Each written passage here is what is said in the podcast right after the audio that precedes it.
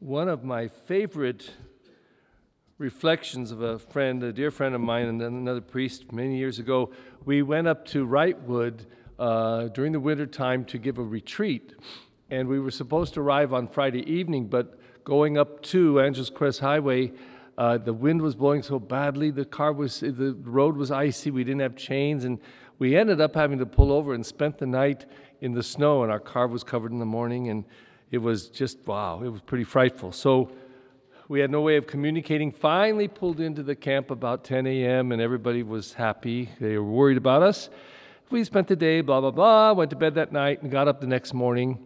And I pulled back the curtains, and I saw the most incredible sight.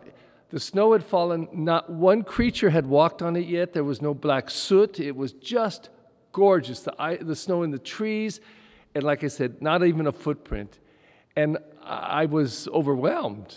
And I looked at it and I just went, oh my God, look.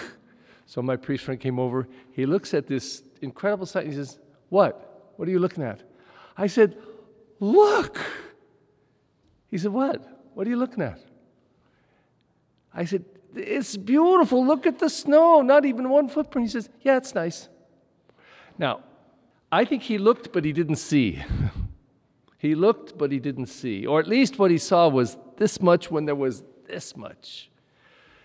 In a similar vein, we hear God saying, Hear my voice. Hear my voice. He didn't say, Listen, he just, Hear my voice. If today you hear my voice, harden not your hearts. Hear my voice. As if to say, if you just hear it, if you just look at this, if you just hear it, that should be enough.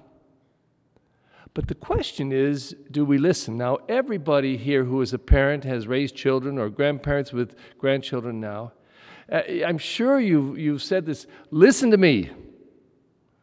Because if you say, Did you hear what I said? they'll say, Yeah, I heard what you said. What did I say? And sometimes they can even give it back to you. You said blah, blah, blah. Well, listen, because listening and hearing may be very different things. So the question is, I'm, we, hear, we hear what God says love your neighbor as you love yourself. Everybody hear that? Yes? Can you give it back to me? Love your neighbor as you love yourself. All right, listen. Forgive one another as I forgive you. You hear it? Can you repeat it? Wow, we are good hearers. But the question is do we listen? I really believe it's in the listening that we got, get life, not just in the hearing.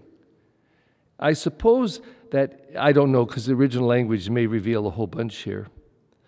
But you know, the, in the Old Testament, they said if you ever saw God face to face, you would die. He's just too much. And perhaps you could say if you ever heard his voice, you would die. It's just too much.